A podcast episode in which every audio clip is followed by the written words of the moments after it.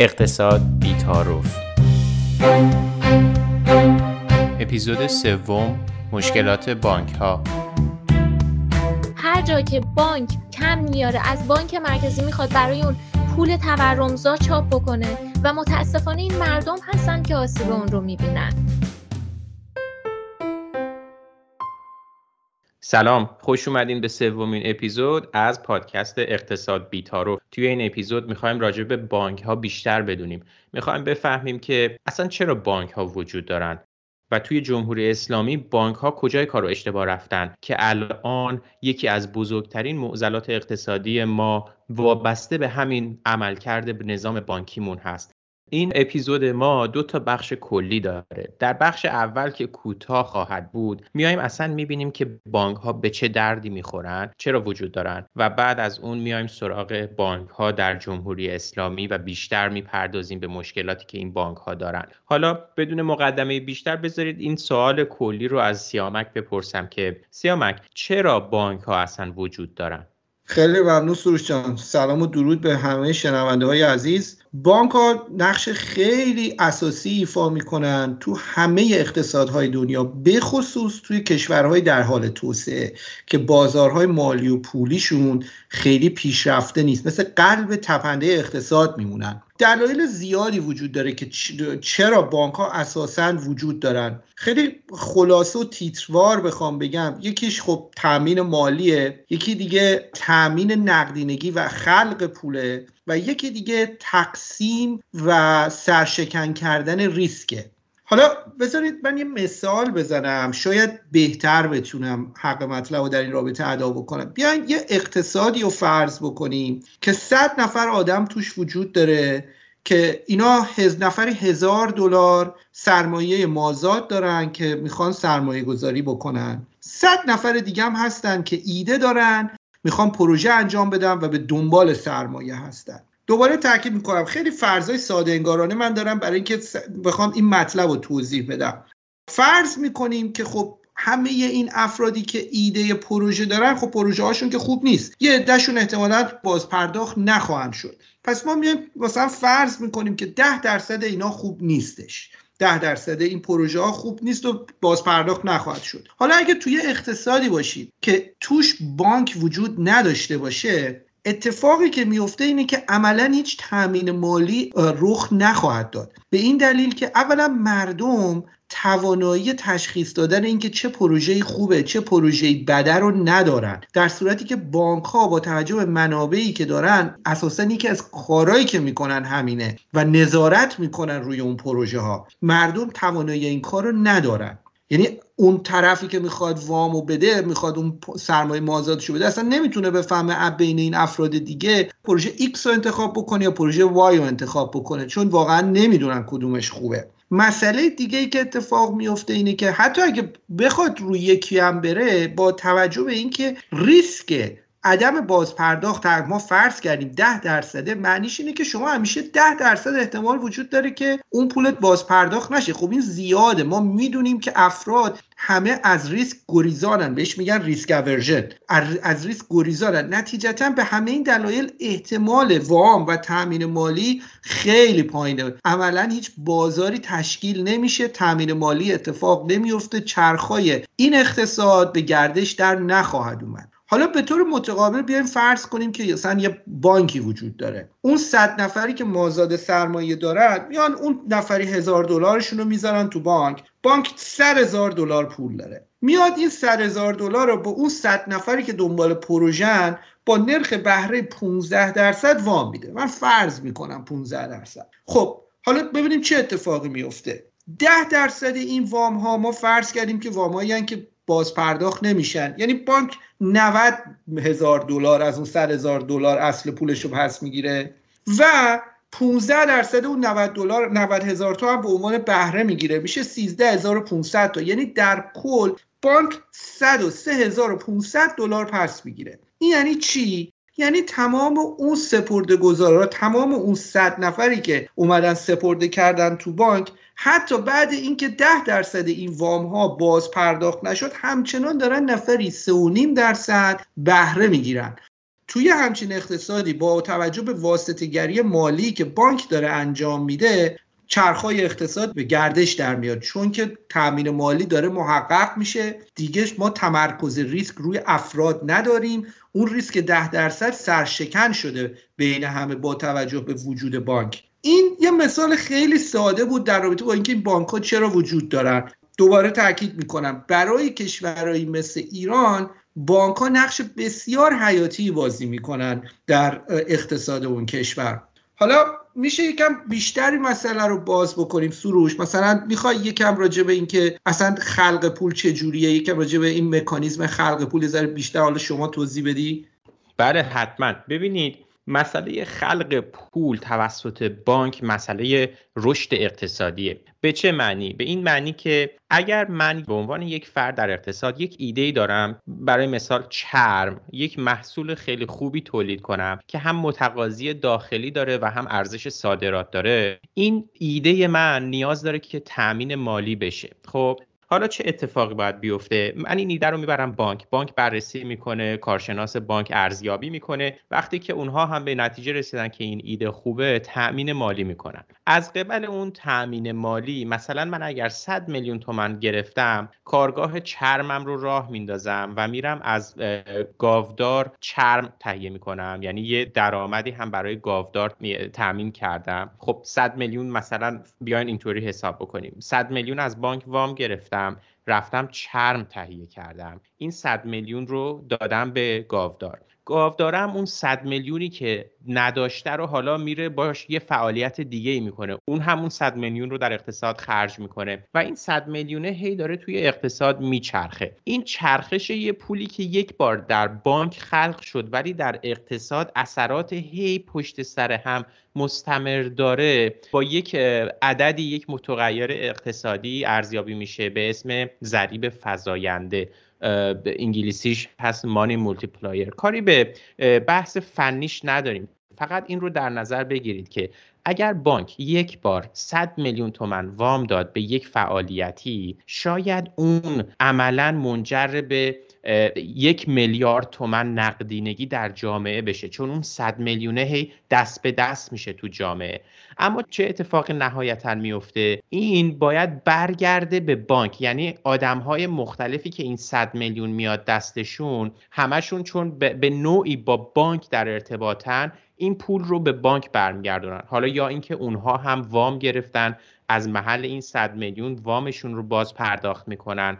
یا اینکه اونها هم میان مثلا اون 100 میلیون رو توی حسابشون می‌گذارن که سود بهش تعلق بگیره و روش های مختلف. یعنی پول خلق میشه توسط بانک. فعالیت های اقتصادی از اون پول سود می‌برن ارزش افزوده ایجاد می‌کنن. مثلا همون بحث چرم رو در نظر بگیرید. با اون صد میلیونه که اومد از گاوداری چرم خرید و محصول چرمی تولید کرد می‌تونه حالا چه کاری بکنه؟ مثلا اون 100 میلیون تبدیل میشه به 150 میلیون محصول چرمی. هم می‌تونه اونو صادر بکنه یعنی ارزش پول ملی رو افزایش بده هم می‌تونه توی بازار داخلی بفروشه. بیایید فرض بکنیم که محصولش نهایتا 150 میلیون تومن براش آورده داره درآمد داشته. از این 150 میلیون تومن 100 میلیون مثلا 110 میلیون میشه پول بانک و سودش. 40 میلیون رفته توی جیب خودش. اشتغال ایجاد کرده. تولید ناخالص ملی رو افزایش داده. اومده با صادراتش ارزش پول ملی رو افزایش داده. پس در این چرخه خلق نقدینگی و امهای نقدینگی یه سری فعالیت های اقتصادی سود کردن ازش و چرخ اقتصاد مملکت چرخیده. اینجاست که بانک خیلی مهمه. اما این بانکداری نیاز به یک ساختار سالم فعالیت داره. به نظرت سیامک بانکداری سالم که بتونه این تاثیر رو توی اقتصاد داشته باشه چه شرایطی داره؟ ساختار سالم بانک ها چجوریه؟ اگه اجازه بدی من یه چیزی به صحبتات اضافه بکنم. ریشه این که بانک ها می‌تونن خلق پول بکنن توی ایده به اسم فرکشنال بانکینگ ولی اسمش رو بذاریم کنار. به این مفهوم که بانک ها یه درصد کمی از اون پولی که میاد سپرده هایی که توش میاد و باید نگه دارن به این دلیل می‌تونن خلق پول بکنن. به همون مثلا مثال سروش.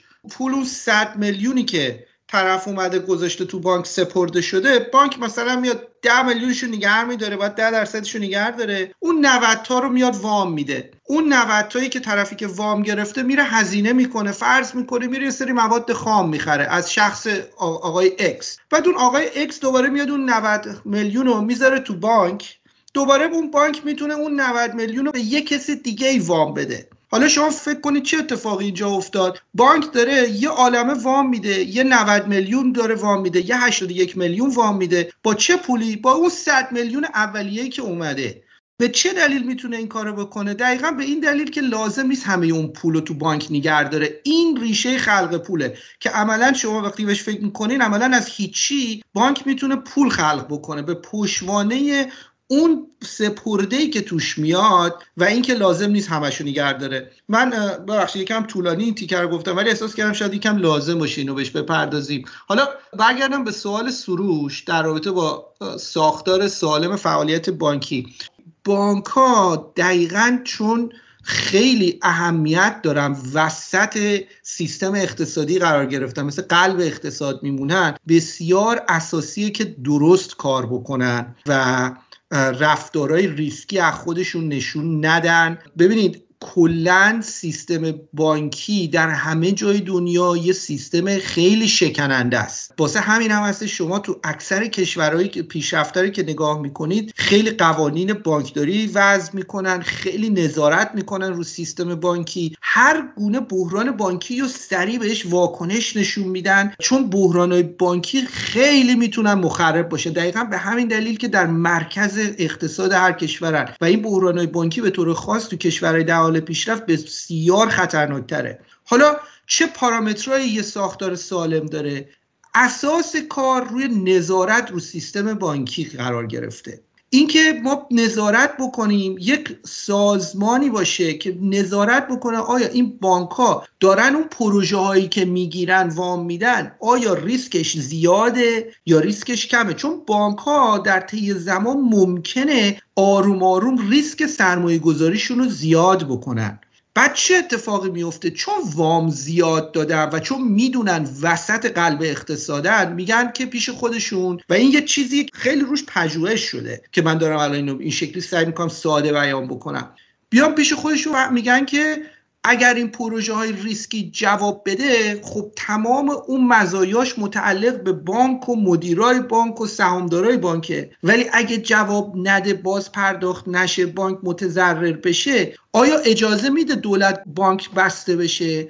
چون میگه من وسط قلب اقتصادم خیلی بزرگم خیلی وام دادم عملا میگه بانک دولت اجازه نمیده. میاد از مالیات دهنده ها پول می‌گیره به من پول و نقدینگی میده که من روپا بمونم. این مسئله یه بحث نظارتی ایجاد می‌کنه. حالا این یکی از چیزهای اساسی سیستم بانکداریه علاوه بر اون مثلا از 1933 مثلا ما می‌دونستیم که مردم اگه حس بکنن یه بانکی یه ذره ریسکش زیاد شده ممکنه برن پولاشون از بانک بکشن بیرون. و چون همون جوری که چند دقیقه پیش من سروش صحبت کردیم بانک ها اساسا درصد کمی از سپرده ها رو به صورت پول نقد نگر میدارن توانایی پرداخت کردن طلب مردم رو نخواهند داشت و دچار این پدیده حجوم بانکی میشن. همین جوری هم که همین دو سه, هفت سه چهار هفته پیش دیدیم تو آمریکا همین SVP ورشکست شد همیشه این پتانسیل وجود داره که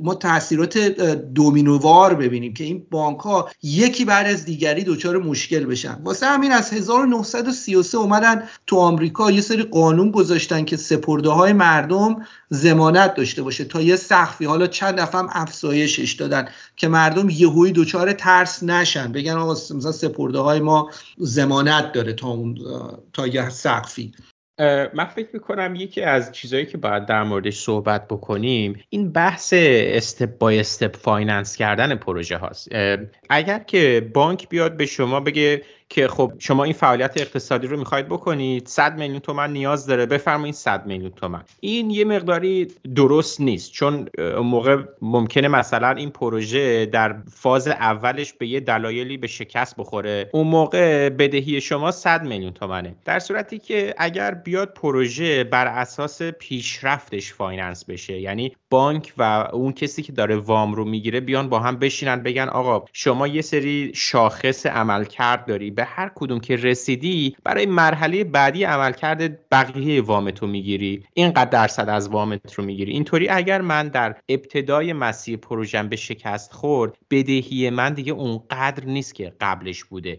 برای همین این من فکر می‌کنم چیزی که ما توی ایران نداریم که حالا بیشترم ادامه میگیم که چرا اساسا ما یه همچین روش finance کردنی که نرم جهانی هست رو توی ایران اجرا نمی کنیم اما قبل از اون من صحبت از نرم جهانی می‌کنم. فکر می‌کنم سیامک در مورد استانداردهای بزل می‌تونی توضیح بدی؟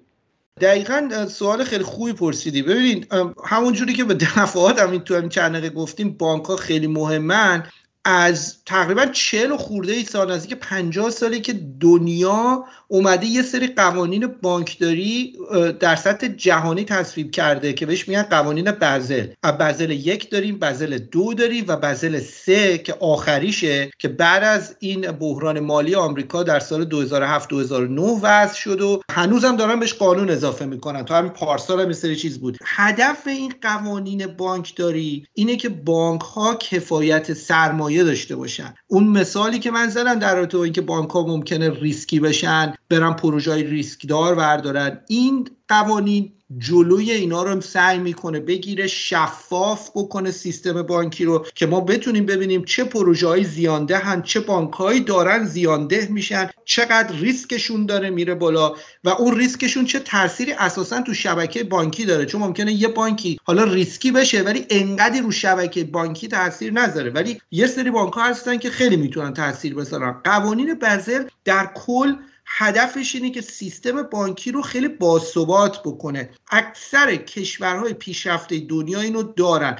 من ندیدم بانک های ایران اعمال بکنن قوانین بزل رو. هدف قوانین بزل عملا اینه که سیستم بانکی رو باثبات بکنه و شفافیت بهش بده که ما همیشه بتونیم نظارت بکنیم که چه بانکهایی ریسکی شدن و چه بانکهایی تو شرایط زیانده هستن. این هدف نهاییشه که اکثر کشورهای دنیا بخصوص کشورهای پیشرفته از این قوانین تبعیت می‌کنن. حالا که یه مقداری با کلا بانکداری در دنیا آشنا شدیم یا اصلا اصول بانکداری برگردیم به مملکت خودمون. چرا بانکداری در ایران اینقدر مشکل داره و چرا ما فکر می‌کنیم که در واقع به نوعی ام فساد اقتصاد ایران از بانک ها میاد؟ صوفی بانکداری در ایران چه فرقهایی با بانکداری در دنیا داره؟ درود عرض ارادت. واقعا سوال مهمی رو شما پرسیدید. من فکر می‌کنم بیایم این رو از این زاویه ببینیم که اساسا توی اقتصاد ایران ما نهادهای متفاوتمون چه نهادهای پولی مالیمون چه نهادهای سیاست گذارمون به طور مستقل عمل نمی‌کنن. مثلا مورد مثالش رو می‌تونیم در مورد تحصیلات تکلیفی ببینیم. خیلی پیش اومده. ما چند سال قبل نزدیک پنج سال قبل دیدیم که یه جا دولت در تامین مالی برای خرید تضمینی گندمش ناتوان بود و اونجا زمانی بود که سراغ بانک های خصوصی و دولتی رفت و ازشون خواست که به اون 13 همت وام بدن. و خب یه سری بانک ها بودن که مقاومت کردن یعنی تلاش می‌کردن که انضباط مالی داشته باشن با تنبیه دولت مواجه شدن. از طرفی یه سری بانک بودن که تسلیم شدن و شما می‌بینید که دولت هم در نهایت این وام اونها رو پس نداد و حالا هم حجم زیادی از اون بدهی بانک ها مربوط به بدهی دولت به بانک ها هست. و همین دوباره مجبور می‌کنه بانک ها رو که برای جبران بدهی که دارن از بانک مرکزی استقراض بکنن. مورد مثال دیگرش رو می‌تونیم در سفرهای استانی هیئت دولت ببینیم. بارها پیش اومده که های متفاوت حالا با شعار این که ما به دنبال افزایش رفاه عمومی در هر استانی هستیم به استانهای مختلف سفر کردن و فارغ از این که یک پروژه چقدر امکان اجرا در اون شهر یا استان خاص رو داره از بانک ها خواستن که اون رو تامین مالی بکنن. ببینید مثلا کشت محصولات آببر هندوانه یکی از اونهاست. در استانهای کویری که ما با مسئله آب مواجه هستیم شما نباید محصولی مثل هندوانه رو کشت بکنید. دولت حالا طی یه سفر استانی به اونجا رفته کشاورزها رو اومدن طی یک کالا بیانیه صحبتی نامه از دولت خواستند که برای اونها تحصیلات فراهم بکنه. بدون اینکه اعتبار سنجی انجام بشه بدون اینکه پروژه اونها ارزیابی بشه دولت به خاطر اینکه به هر حال خودش رو بهتر جلوه بده و رأی های دوره بعد رو بخره به بانک ها این فشار رو آورده که شما باید تامین مالی بکنید این مسئله رو. شما می‌بینید این متاسفانه در ساختار بانکی و سیاسی سیاسی کشور موج می‌زنه. یعنی شما مساقهای متفاوتی می‌بینید. این هم خودش دوره از یک مسئله دیگه میاد به نام تضاد منافع. وقتی مدیر حالا بازنشسته یک بانکی میره توی معاونت نظارتی بانک مرکزی فعالیت می‌کنه که وظیفهش نظارت بر عملکرد بانک هاست. وقتی که معاون وزرا و مدیر کلهایی وجود دارن که هم در دولت در حال کار هستن و هم سهامدار و مدیر شرکت های خصوصی میشن ما به شدت و به وفور این مسئله رو می‌بینیم. و خب این یک مسئله بنیادی و یک تفاوت بنیادی هست که ساختار بانک های ما با تمام بانک های دنیا داره.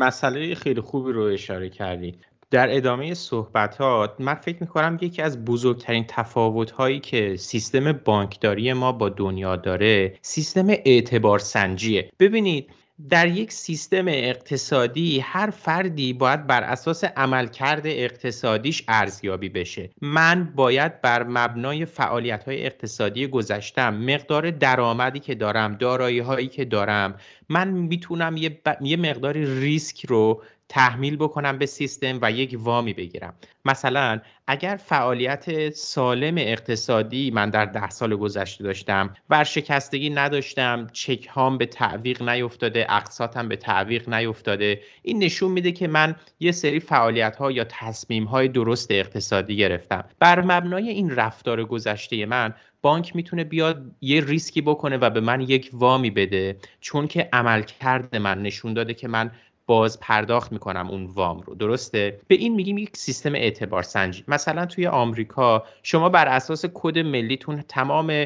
روابط مالیتون داره ذخیره میشه. اینکه درآمدهاتون چقدره اینکه بدهکاری هاتون چقدره چقدر وام خونه دارید چقدر وام ماشین دارید چقدر حقوقتونه. همه اینها ثبت میشه. بعد که میرید وام بگیرید توی بانک مثلا می‌خواد یه ماشین بهتر بخرید اگر اون ماشین بهتر نیاز داره که شما ماهی مثلا هزار دلار باز پرداخت قسط بکنید برای خرید اون بانک میاد می‌بینه که خب مثلا حقوق شما الان هزار دلار تهش نمیمونه آخر ماه که بتونه اون ماشین بهتره رو بخره. به شما وام نمیده. یا میاد می‌بینه که خب مثلا شما فعالیت اقتصادی سالم داری بیشتر از هزار دلار ته ماه برات میمونه. میاد خب اون وام رو به شما میده. ما این رو توی ایران نداریم. برعکس چه اتفاقی میفته توی ایران؟ برای اینکه بانک بتونه ضررش رو ریسکش رو کنترل بکنه سند می‌خواد از شما. خب همین که می‌خوایم سند بگذاریم سند ملک بگذاریم که بتونیم وام بگیریم چند تا مشکل ایجاد می‌کنه. مشکل اول اینه که دیگه ایده مهم نیست. من اگر بخوام فعالیت اقتصادی بکنم ایده داشتن برای فعالیت اقتصادی مهم نیست. سند داشتن مهمه. چه اتفاقی میفته آدم های خلاق پول نمی‌گیرن. فعالیت مولد اقتصادی که ارزش افزوده خوبی ایجاد می‌کنه شکل نمی‌گیره. برعکس اونی که ملک زیادی داره اونی که سند بیشتری داره حالا بهش ارث رسیده توی ایران اختلاس کرده اونها رو این میاد سند می‌گذاره و وام می‌گیره. خب یه, یه مشکل دیگه ای که اتفاق میفته اینه که بانک دیگه براش مهم نیست اون فعالیت اقتصادی اصلا فعالیت اقتصادی درستی هست یا نه. توی اون مثالی که اشاره کردم من ایده ای دارم برای تولید محصول چرمی میرم به بانک ارائه میدم بانک ارزیابی می‌کنه و به من وام میده. توی ایران من نیاز ندارم که business plan درستی بریزم که بانک اون رو ارزیابی بکنه و به من بر اساسش وام بده. من نیاز دارم که سند جور بکنم یا سه تا کارمند پیدا بکنم که تضمین بکنن. خب این پروسه رو یه مقداری تغییر میده. بانک میگه که من دیگه برام مهم نیست فعالیت اقتصادی تو چیه ولی سند گذاشتی. من سنده رو میرم اجرا می‌ذارم اگر فعالیتت شکست بخوره. این باعث میشه که فعالیت اقتصادی دیگه اصلا شکل نگیره به اون صورت. چرا؟ اتفاقی که توی ایران میفته. مثلا وام هایی که دوره آقای احمدی نژاد به اسم وام کارگاه های کوچک زود بازده می‌دادن خیلی ها اون وام ها رو گرفتن ولی به جای اینکه صرف فعالیت در کارگاه های کوچک زود بازده بشه اومد شد ملک زمین دلار طلا. و خب این باعث شد اون قیمت های حبابی اون جامپ قیمتی که دو دوره احمدی نژاد رخ داد اونها رخ بده. یک تصمیم اشتباه یک ساختار اشتباه که اعتبار سنجی درش نیست. و این یکی از بزرگترین مشکلاته. این بحث وسیقه گرفتن و سند و اینا این خیلی بحث مهمیه. تو امریکا مثلا شما سند و اینا وقتی که وسیقه می‌ذارین باعث میشه که ریسک بانک بیاد پایین شما با نرخ بهتری وام بگیری. ولی وام بر اساس سندی که شما می‌ذاری داده نمیشه. بر اساس همون اعتبار سنجیه. این فقط مثل یه بونسی میمونه که اضافه میشه باعث میشه اون مواردی که توی وام شماست بهتر بشه. مسئله که تو ایران به وجود میاد که شما اشاره کردی اینه که خیلی هایی که رانت دارن اساسا سند و, و اون ملکی هم که میان به عنوان وسیقه می‌ذارن ارزشی نداره در مقابل اون وامی که داره می‌گیره. یعنی به واسطه یا اون رانت نه تنها دارن وام, وام می‌گیرن بلکه اون سندی هم که دارن گرو می‌ذارن ارزشی نداره در مقابل اون وام. یعنی دو دوبله دارن از اون سیستم می‌خورن. من خواستم اینو یکم پررنگش بکنم. نکته رو به بحث اضافه بکنم. این یکی از اصلی ترین مشکل هایی هست که ما توی نظام بانکی داریم. من برمیگردم به همون مثال شما که به حالا اون بحث کفاش و گاودار اشاره کردی. بیا تو اون مثال فرض بکنیم که کفاش یه اتفاقی براش میفته و کارگاه خودش رو از دست میده. در نتیجه قابلیت این که اون وامی که گرفته رو به بانک پس بده رو نداره. در حالی که بانک به هر حال یک سپرده ای در نزدش وجود داشته و به ازای اون سپرده باید سود بده و گاهی مثلا فرض بکنیم اگر اون گاودار مراجعه کرد حتی سپردهش رو پس بده. بانک با علم این که کفاش توان برگردوندن وامش رو نداره این بدهی رو از ترازنامه خودش حذف نمی‌کنه. چرا حذف نمی‌کنه؟ چون می‌دونه که از محل سرمایش باید این وام به سپرده گذار داده بشه. سرمایش کم میشه. و وقتی سرمایش کم بشه امکان اینکه تسهیلات بیشتری به افراد بده رو از دست میده. و خب این مسئله مهمیه که ما با نقدینگی مواجه میشیم که هرگز امها نمیشه که هرگز از بین نمیره. و این یکی از اصلی ترین مشکل هایی هست که توی نظام بانکی داریم و فقط هم توی ایران داریم توی کشورهای خارجی به محض اینکه بانک متوجه بشه وامی به اون بر نمیگرده اجازه نداره اون رو هر ساله به ترازنامه خودش اضافه بکنه و به پشتوانه اون تسهیلات جدیدی بده وام های جدیدی بده و به این ترتیب نقدینگی رو خلق بکنه که هرگز از بین نمیره. حالا که صوفی اینو گفت به نظرم یه نکته رو گفت که به اون قوانین بانکداری مرتبط میشه. الان مثلا صوفی مثال زد که اون کفاشه به هر دلیلی نتونه وامو بده فوت می‌کنه. این قوانین برزلی که ما صحبت کردیم میاد برنامهش و هدفش اینه که بانک به اندازه کافی سرمایه باید داشته باشه که یک همچین زیانهایی که بهش تحمیل میشه رو بتونه خودش از سرمایه خودش جبران بکنه. و یهویی بانک دچار عدم ثبات نشه. مثلا میگه اگه شما فکر می‌کنی اون طرف سنش زیاد کفاش و این وام احتمال باز پرداخت نشدنش یکم میره بالا شما باید به تبع اون یکم سرمایه بیشتر نگهداری که اگه اتفاقی افتاد از سرمایه شما بره نه اینکه سیستم بانکی دچار تزلزل بشه. من خواستم ربط اینا رو به همدیگه دیدم فرصت ایجاد شد خواستم یکم پررنگ کنم.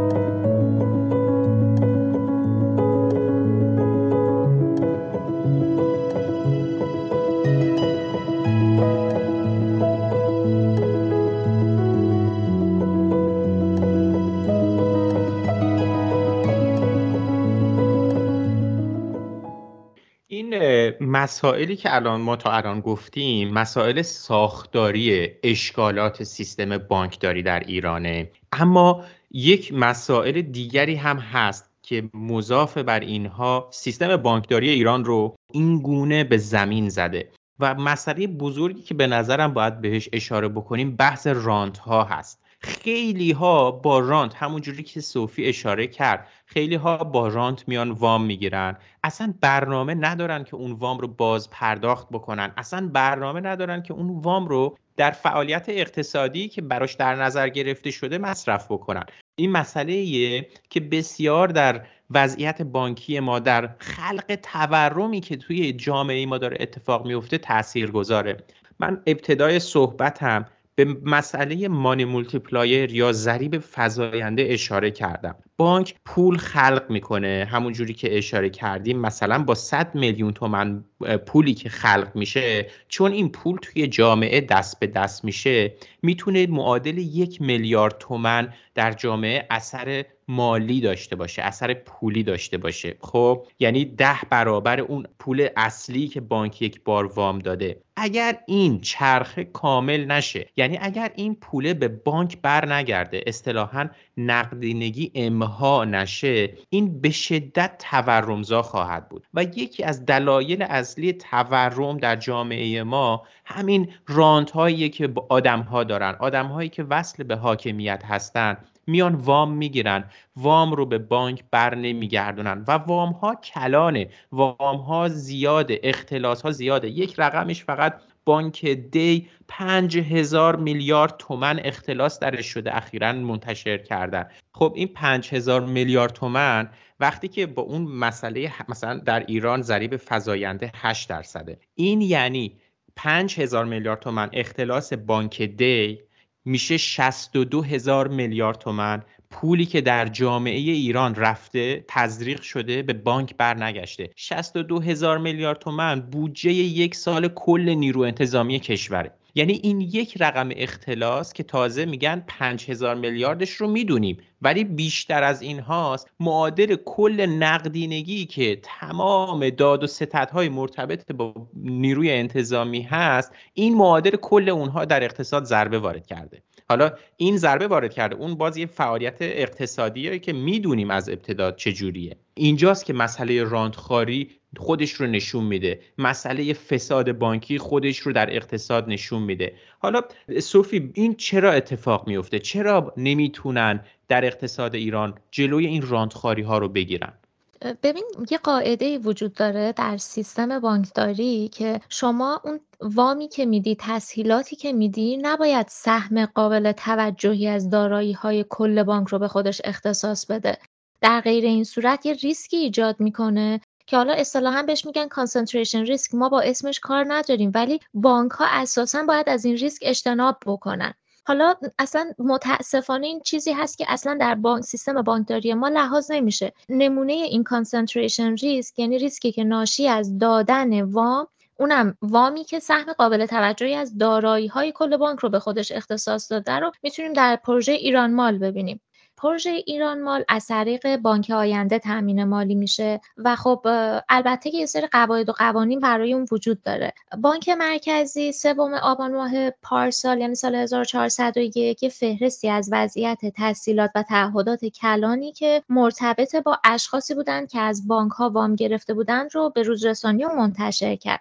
طبق قانون سه درصد سرمایه پایه هر بانک می‌تونه به یک شخص حقیقی یا حقوقی یعنی همون شرکت تعلق بگیره. در مجموع بانک ها هم اجازه ندارن بیشتر از چهل درصد سرمایه پایه خودشون رو وام بدن. حالا بیایم پروژه ایران مال رو نگاه بکنیم. بانک آینده در مجموع مجاز بوده که 868 میلیارد تومن بیاد به تمام اشخاص حقیقی و حقوقی وام بده.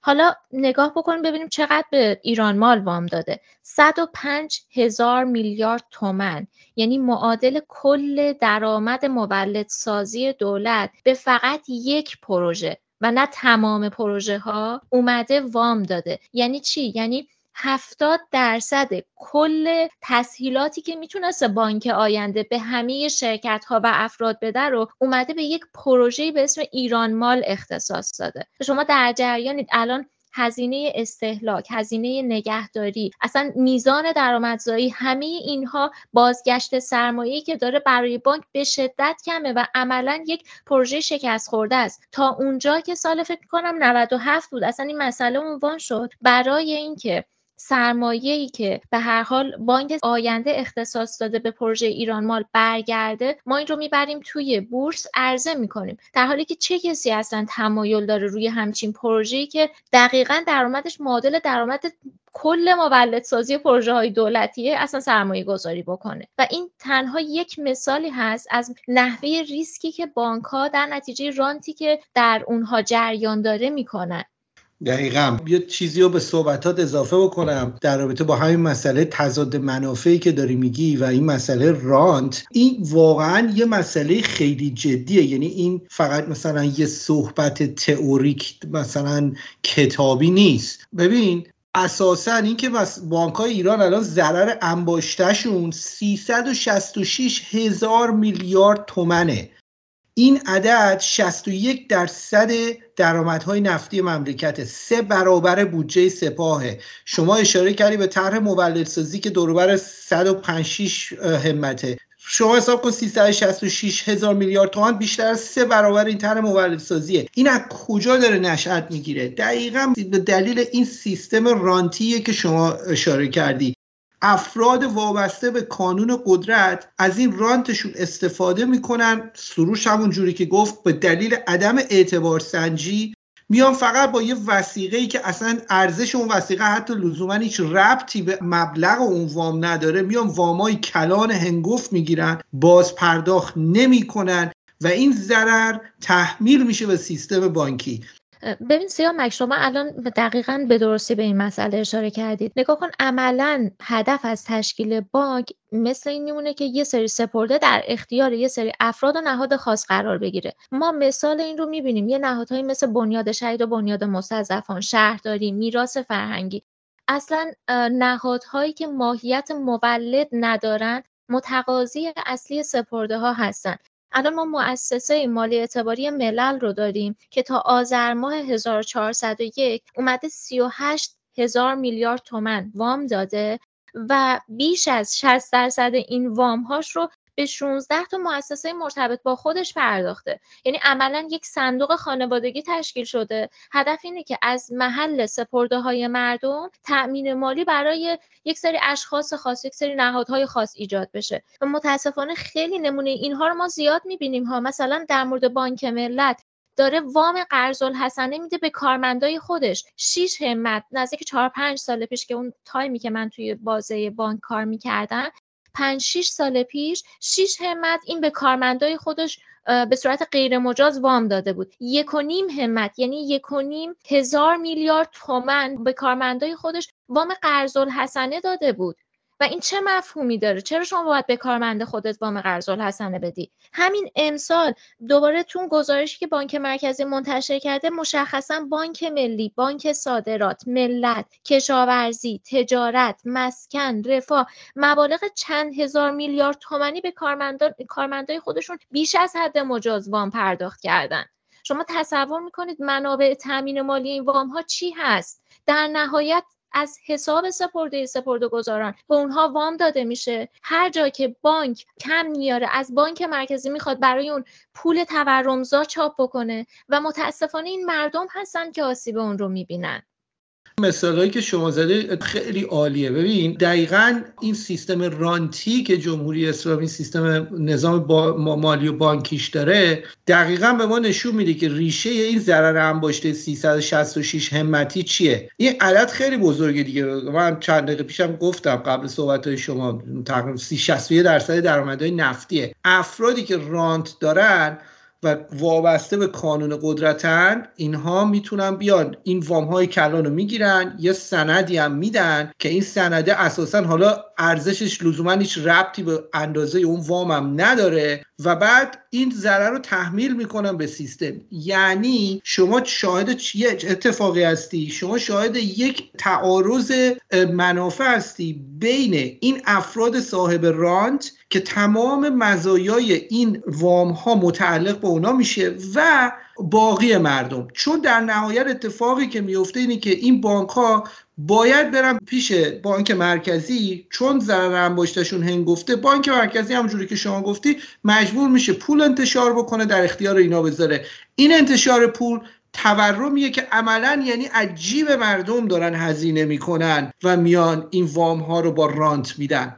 ببین این اساسا این سیستم نظارت بر بانک ها تو دنیا درست شده که جلوی این چیزها رو بگیره. که خب متاسفانه ما تو ایران نداریم. خیلی ها به روسیه اشاره کردن. من خیلی خلاصه فقط بخوام بگم روسیه هم دقیقا همین بلا رو سرش اومده بودش. همین با همین مشکل روبرو بود ولی بساتش رو جمع کردن. بسات وام های رانتی رو جمع کردن. اساسا از سال 2008 به این ور سیستم بانکی روسیه دست به یه سری اصلاحات ساختاری تو سیستمش زد. همین قوانین بعضلی که ما بهش اشاره کردیم خانوم نابیولینا رئیس بانک مرکزی به شدت این قوانین رو اعمال کرد. بانک هایی که از این قوانین تخطی کردن یا زیان دارن یا ریسکشون زیاد شده رو خیلی راحت بستش.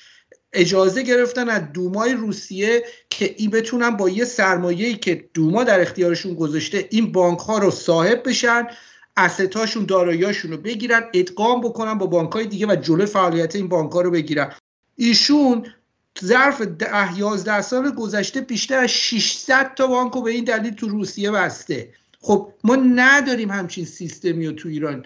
عملا ما تو ایران فقط داریم شاهد این تضاد منافع هستیم که عجیب مردم هزینه می‌کنن به قیمت فقیر شدن مردم که بیان این وام های کلان رو در اختیار افراد صاحب رانت بذارن. این شرایطیه که الان سیستم بانکی ایران داره. یعنی عملا سیستم بانکی ایران یک سیستم مستقل و یه سیستمی که روپای خودش بتونه واسه نیستش یه سیستمی که به صورت سوری زنده است انگار به دستگاه اکسیژن وصله.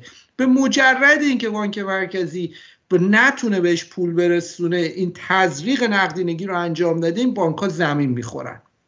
و البته دیدیم که در مصاحبه خبری آقای محمد رضا فرزین رئیس کل بانک مرکزی همین فروردین ماهشون اعلام کردند که ما چندین بانک رو در آستانه انحلال و ورشکستگی داریم. و البته ایشون توی مصاحبهشون اشاره کردن که ما سپرده سپرده گذاران رو تضمین می‌کنیم. ولی ایشون هرگز اشاره نکردن که این سپرده ها تا چه سقفی تضمین شده. نهادی وجود داره در ایران به اسم صندوق زمانت سپرده ها که زیر نظر بانک مرکزی هست و فقط سپرده سپرده گذاران خورد و اون هم تا سقف 100 میلیون تومن رو تضمین کرده. یعنی شنونده ها می‌تونن خودشون برن این مسئله رو بررسی بکنن. اگر من سپرده بیش از 100 میلیون تومن دارم 500 میلیون تومن فردا بانک ورشکست بشه بانک مرکزی و اون صندوق زمانت سپرده ها فقط 100 میلیون تومن برمیگردونه و اون هم با تورمی که ما داریم قطعا زمانی که اون پول به من برمیگرده ارزش 100 میلیون تومن ارزش امروز اون نیست.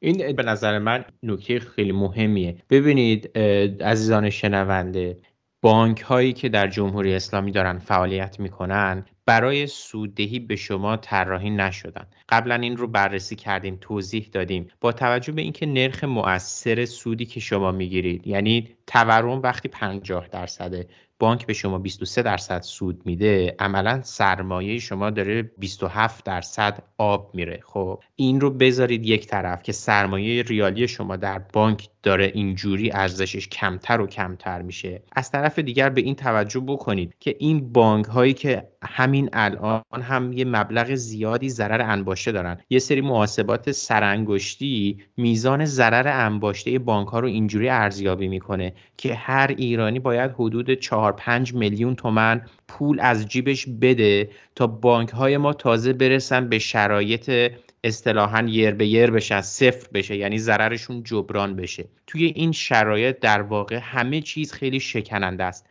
اگر هر بانکی در این شرایط ورشکست بشه شما فقط معادل 100 میلیون تومن از اون رو می‌تونید برگارید یکی از سودهایی که کمپین برداشت پول داره اینه که وقتی شما این دارایی ریالیتون رو از بانک ها خارج می‌کنید به دلار و طلا تبدیل می‌کنید. دیگه تمام این ریسک ها رو از سرمایه خودتون حذف کردید. به نظر من این گریز کوتاه خیلی می‌تونه کمک بکنه به, به همه ماهایی که این روزها دنبال این هستیم که بتونیم در راستای انقلاب زن زندگی آزادی هم ارزش سرمایه هامون رو در این اقتصاد فاسد حفظ بکنیم و هم اینکه بتونیم یه ضربه اقتصادی به رژیم بزنیم. سرمایه شما وقتی در بانک نباشه این یعنی اختلاسگر هم نمی‌تونه سرمایه شما رو بدزده. این یعنی اینکه سیستم بانکی ما این سیگنال رو می‌گیره که مصرف کننده عمومی مردم ازش ناراضیان امیدواریم که این کمک بکنه که اونها هم بفهمن این اقتصاد و این حجم از فساد و این فشل بودن دیگه جوابگو نیست.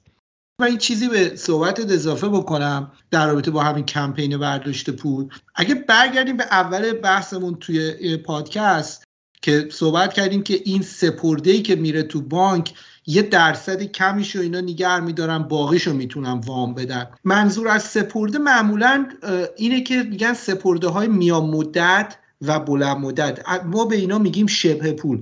این کمپین برداشت پول کاری که می‌کنه اینه که این حساب های سپرده ها برداشته میشه. چیزی که پشوانه بانک هاست برای وامدهی. عملا توانایی بانک ها برای ارائه تحصیلات و دادن اون وام های کلان به افراد صاحب رانتو دوچار مشکل می‌کنه. یعنی نه تنها افرادی که دارن سپردهاشون رو خارج می‌کنن دیگه ریسکی ندارن و میتون با تبدیل کردن اون دارایی ریالیشون به حالا دلار و طلای آب شده دیگه گزند تورم جمهوری اسلامی و سیاست های جمهوری اسلامی در امانه بلکه سیستم بانکی که یه سیستم رانتیه و داره پول اونا هزینه می‌کنه که وام بده به افراد رانتی دیگه اون کارم به این راحتی برای بانک شدنی نیست. چون اون پشوانه رو نداره. من خواستم اینو اضافه بکنم به صحبتت. البته این نکته رو هم باید اضافه بکنیم که اساسا سیاست های پایداری در حوزه بانکداری در کشور اجرا نمیشه. مثلا همین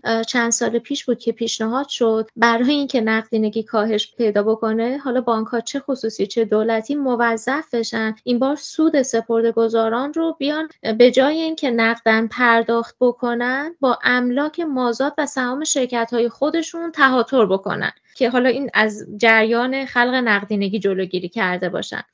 یا یه پیشنهاد دیگه هم که شد این بود که بانک هایی که از دولت حالا طلبکار هستن چون حالا ما توی بحث تحصیلات تکلیفی بهش اشاره کردیم دیگه بانک هایی که از دولت طلبکارن سود سپرده ها رو از محل دارایی های مازاد دولت پرداخت بکنن. و این اصلا مسئله است. اگر واقعا دولت می‌تونست از اون دارایی ها درآمد ایجاد بکنه که نیازی نداشت که از بانک وام بگیره. یعنی شما ببینید چقدر این مسئله اینکه سپرده ها جاشون در بانک امن نیست مسئله مهمیه. حالا چند وقت پیش باز بحث سپرده ارزی مطرح شد که ما حسابی داریم به نام حساب ارزی و خب مردم شما بیایید ارزهای خودتون رو در این حساب قرار بدید. سال 91 زمانی که ما جهش ارزی داشتیم بانک ها سپرده های ارزی مردم رو پس نمی‌دادن. حالا در این شرایط مجددا از همه مردم این درخواست رو دارن که برن ارز خودشون رو در حسابی در بانک سپرده بکنن. یعنی این اتفاق در گذشته برای ما اتفاق افتاده و مردم باید خیلی هوشمندانه در مورد این مسئله برخورد بکنن. ما هدفمون تضمین منافع اونها در شرایطی هست که یک دولت سراسر فساد داره بر اونها حکمرانی می‌کنه. و اینها نکاتی هست که متاسفانه هرگز شما از یک سیاستگزار یک دولت مرد یک بانکدار یک فردی که در بدنه دولت مشغول به کار هست نمیشنوید. بله این چیزیه که در حوزه اقتصادی شاهدش هستیم در حوزه امنیتی شاهدش هستیم در همه حوزه ها با جمهوری اسلامی شاهدش هستیم. فکر می‌کنم دیگه اینجا بتونیم این اپیزود رو به خاتمه برسونیم. اگرچه همه ماجرا این نیست ولی امیدواریم که تونسته باشیم یک تصویر کلی درستی از شرایط نظام بانکی در ایران برای شما ترسیم کرده باشیم و تونسته باشیم بهتون یک راهکارهایی رو نشون بدیم و روشهایی رو نشون بدیم که در بقیه جاهای دنیا که مشکلات ما وجود نداره اون راهکارها چجوری پیاده میشه و تفاوتها چیه؟ این به همون کمک می‌کنه که نقشه راه بهتری برای آینده ایران بدون جمهوری اسلامی تصور بکنیم. تا اپیزود بعدی به امید آزادی ایران.